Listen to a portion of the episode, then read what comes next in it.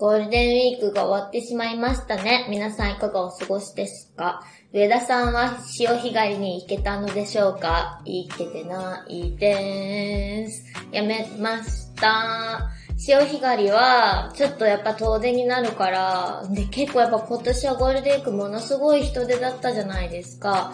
ちょっとこれは遠出はできんばいとなりまして、京都の鉄道博物館に初めて行きました。甥っ子と母と妹夫婦と。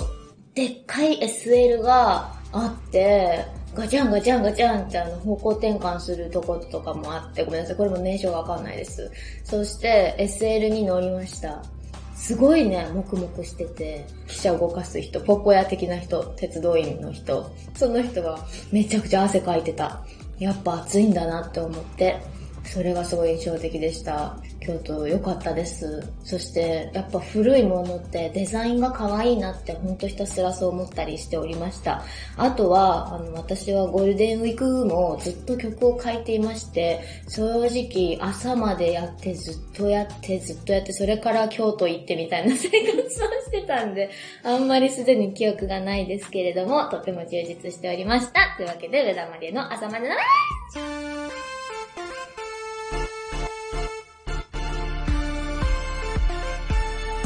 上田まりえの朝まで生返事。髪切ったり、撮影したりしてますね。あとはもう曲書いてます。髪切ったけどさ、アーシャ撮影してきたんですよ、さっき私。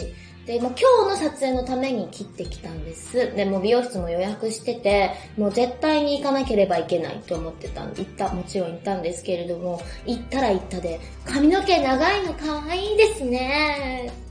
こんなにはやっぱ伸ばせないですよね。女の子の可愛いスタッフさんが2、3人で言ってくれるんですよ。そうですよね。もったいないですかね。私もどうしようか迷ってるんですよ。とか言いながら切りませんでした。もうほんと育児なしだなって思いますけれど、一瞬で切れるんで切るときは、徐々にもうちょっと決意が固まってからでいっかって思ったりします。ちょっと自分でもここまで伸びると思ってなかったんで、はい、ちょっとどうしようかなとは思ってますけれども、撮影も終わりました。あー、今回のアーシャすごくいい感じですよね。楽しみにしててください。最近、何年前とかに比べると、ひらめき力が低下してしまったのかも私と思ってたんですけど、全然天才でした。大丈夫でした。私、撮影前にものすごく不安180%みたいな気持ちにまずなるんですね。で、撮影をする。じゃあ、始まって5分で、だいたい、そうだな、12カットぐらい撮ったところで、はい、もう撮れた。はい、もう撮れました。全部いいのありました。はい、もう撮影終わりです。ってなるんですね。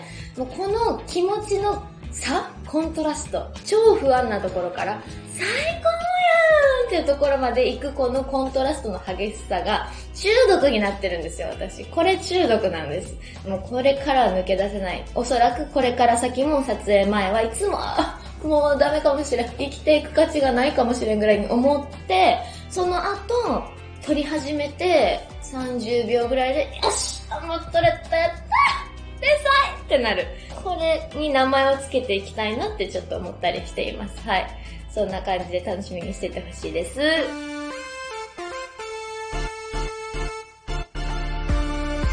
よろず相談室なんじゃそれのは何でもござれのよろず相談室です。と、その前に、実は先週のラズワルド一問一答、この方にも答えていただいてました。あ佐藤さんじゃん先週のラジオトークオンエア前に答えてくださっていました。今ツアーで自分の中で一番印象に残っている曲は何ですか？恥ずかしい眠れぬ夜に小さな声の近い世界の終わり、憂うべき品川教会の愛おしい曲。それぞれの場所で、それぞれ全く違うピアノ、印象に残ってるピアノがありますか？愛媛のアップライト。あ、もうこれムーさんや。ムーさんのやつや。今ツアーで一番印象に残ってる上田まりえは？瞬間瞬間全部思い返した結果、でも最終的に小部屋でのアレンジの時間が一番印象に残ってるかな。ツアーで食べたものの中で美味しかったもの。やっぱり北海道のラーメンサラダ優勝。しかし愛媛のうどんも捨てがたい。愛媛のうどんだろ今年は。今ツアーを一言で言うと。しんどかったです。すり減らしながら乾燥しました。上田さんに一言。またお腹が空いたらやりましょう。アディオス。無残だよね。なんかでも、例年より薄く感じる。私。薄くない？なんていうの？かな意外性がない。意外性がないです。ちょっと、厳しめでいきますよ。厳しめなコメントになってしまいましたけど、佐藤さん書いてよ。佐藤さんのが読みたいよ。はい。ありがとうございます。お忙しい中お、お、お答えいただきありがとうございます。またお腹が空いたらやりましょうね、ラズワルド。はい。というわけで、メールも来てます。こちらラジオネームお魚さんから。全然話が変わるで。マリアちゃん、こんにちは、こんにちは。花の、花女子高生箱庭です。ちょっと女子高生って言い慣れてなくてすごく噛んだ。私はファッションに全く興味がなくて、服や髪型をいつも適当に決めていたのですが、マリアちゃんのツアーの衣装と髪型を見てからおしゃれに目覚めました。そこでマリエちゃんに質問なのですが、会いに来たよツアー大阪公演の時のあの髪型はどうやってセットしたのですか？その時の黒ワンピに似た服を購入したので、髪型も似た感じにセットして全身マリエちゃん風で街を練り歩きたいです。ありがとうございます。嬉しいです。あれでも結構邪悪ですよ、あの格好。あの感じは結構マレフィセントっぽかったんですメイクも結構ね、画面越しで伝わってかわからんけど、結構黒いメイクで、唇も紫っぽい口紅塗ったんで、結構悪い感じやで。ワルキャットみたいな感じで私はステージにあの日上がったんですよ。はず。あの、あれはね、角みたいにしたかったから、でも、ゴムは使ってなくて、髪の毛のトップのところをぐるぐるぐるってねじって、クリーンってやって、ピーンってピンで止めて作った。なるべくこう三角っぽくなるようにして、こう、くるくるくるピーンってやったっすわ。ただ私、ヘアアレンジ結構子供の頃から好きで、あの、うまくいくまで泣くまで練習したりしてたんですよ。だからヘアアレンジは結構得意なんですよね。だから意外と難しいかもしれない。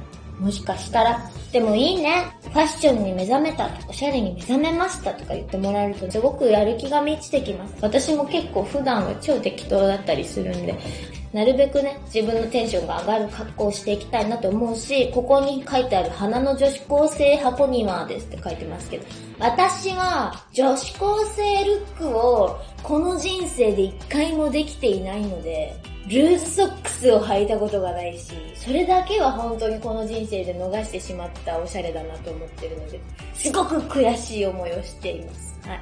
ぜひ、ルーズソックスも履いてみてほしいなって思います。次のメール。ラジオネームザンビアさんから。好きな人にアピールすることが苦手な方なんですが、好きな人にはどうアピールしますか？だって。どうする？みんなもさ、好きな人にはさ、気持ちが溢れていってしまうものではないか。どうアピールしようかと思うものではないじゃないか。制御できているうちは好きではない。恋なんて脳みその瞬間のエラーだからね。エラー起きてる時はもう、普通の人間の行動は起こせない。普通の判断基準がまだしっかりしてるってことは、それは恋ではない。どうアピールしようかなって考えてる時点でまだちょっと怪しいですね。溢れてしまうものでしょうが、本能ですよ。本能してくださいよ。恋している時ぐらい。普段一生懸命、いろんな物事を丁寧に判断、これはこうあるべきか、人間はこうするべきか、俺は、私はどうやっていくべきか、常に冷静に間違ってないよと言われるような、そんな選択を常に続けている毎秒、そうやって生きている私たちがよ、恋してる時ぐらい本能しようよ。本能しちゃってよ。そう思います。でもあの、気をつけてね、あの、ストーカーとかはやっぱり危ないからね、あんまり心が溢れすぎちゃったらちょっとあれですけれども、常識の範囲内で、なるべく、どっちにしろ後から思い返してみれば恋してる時の自分なんて、もうすっごい恥ずかしいもんでしょうから、恥ずかしいもんにはなるでしょうけれども、そんなこと考えてるうちはまだ大丈夫です、ザンビアさん。ということで、今日のよろず相談室のコーナーでした。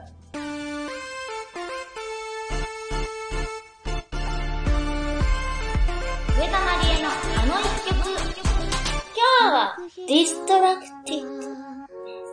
提出デモがそのまま初回版に入っています。収録用に撮り直していない。そうです。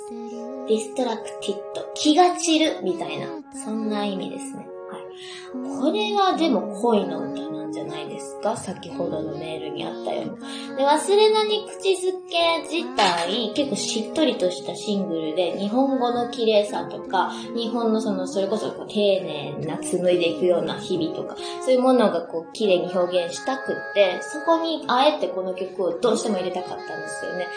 先ほど出てきたピアノの西村先生にお願いしてメロトロンをどっちかの方には入れてもらってる。初回版ですけど、残ってここ通常版か。通常版の方にえメロトロンが入ってる方を収録してるから、これ実は初回版と通常版で distracted の音源が違うっていうことが発生しているシングル CD なんですよ。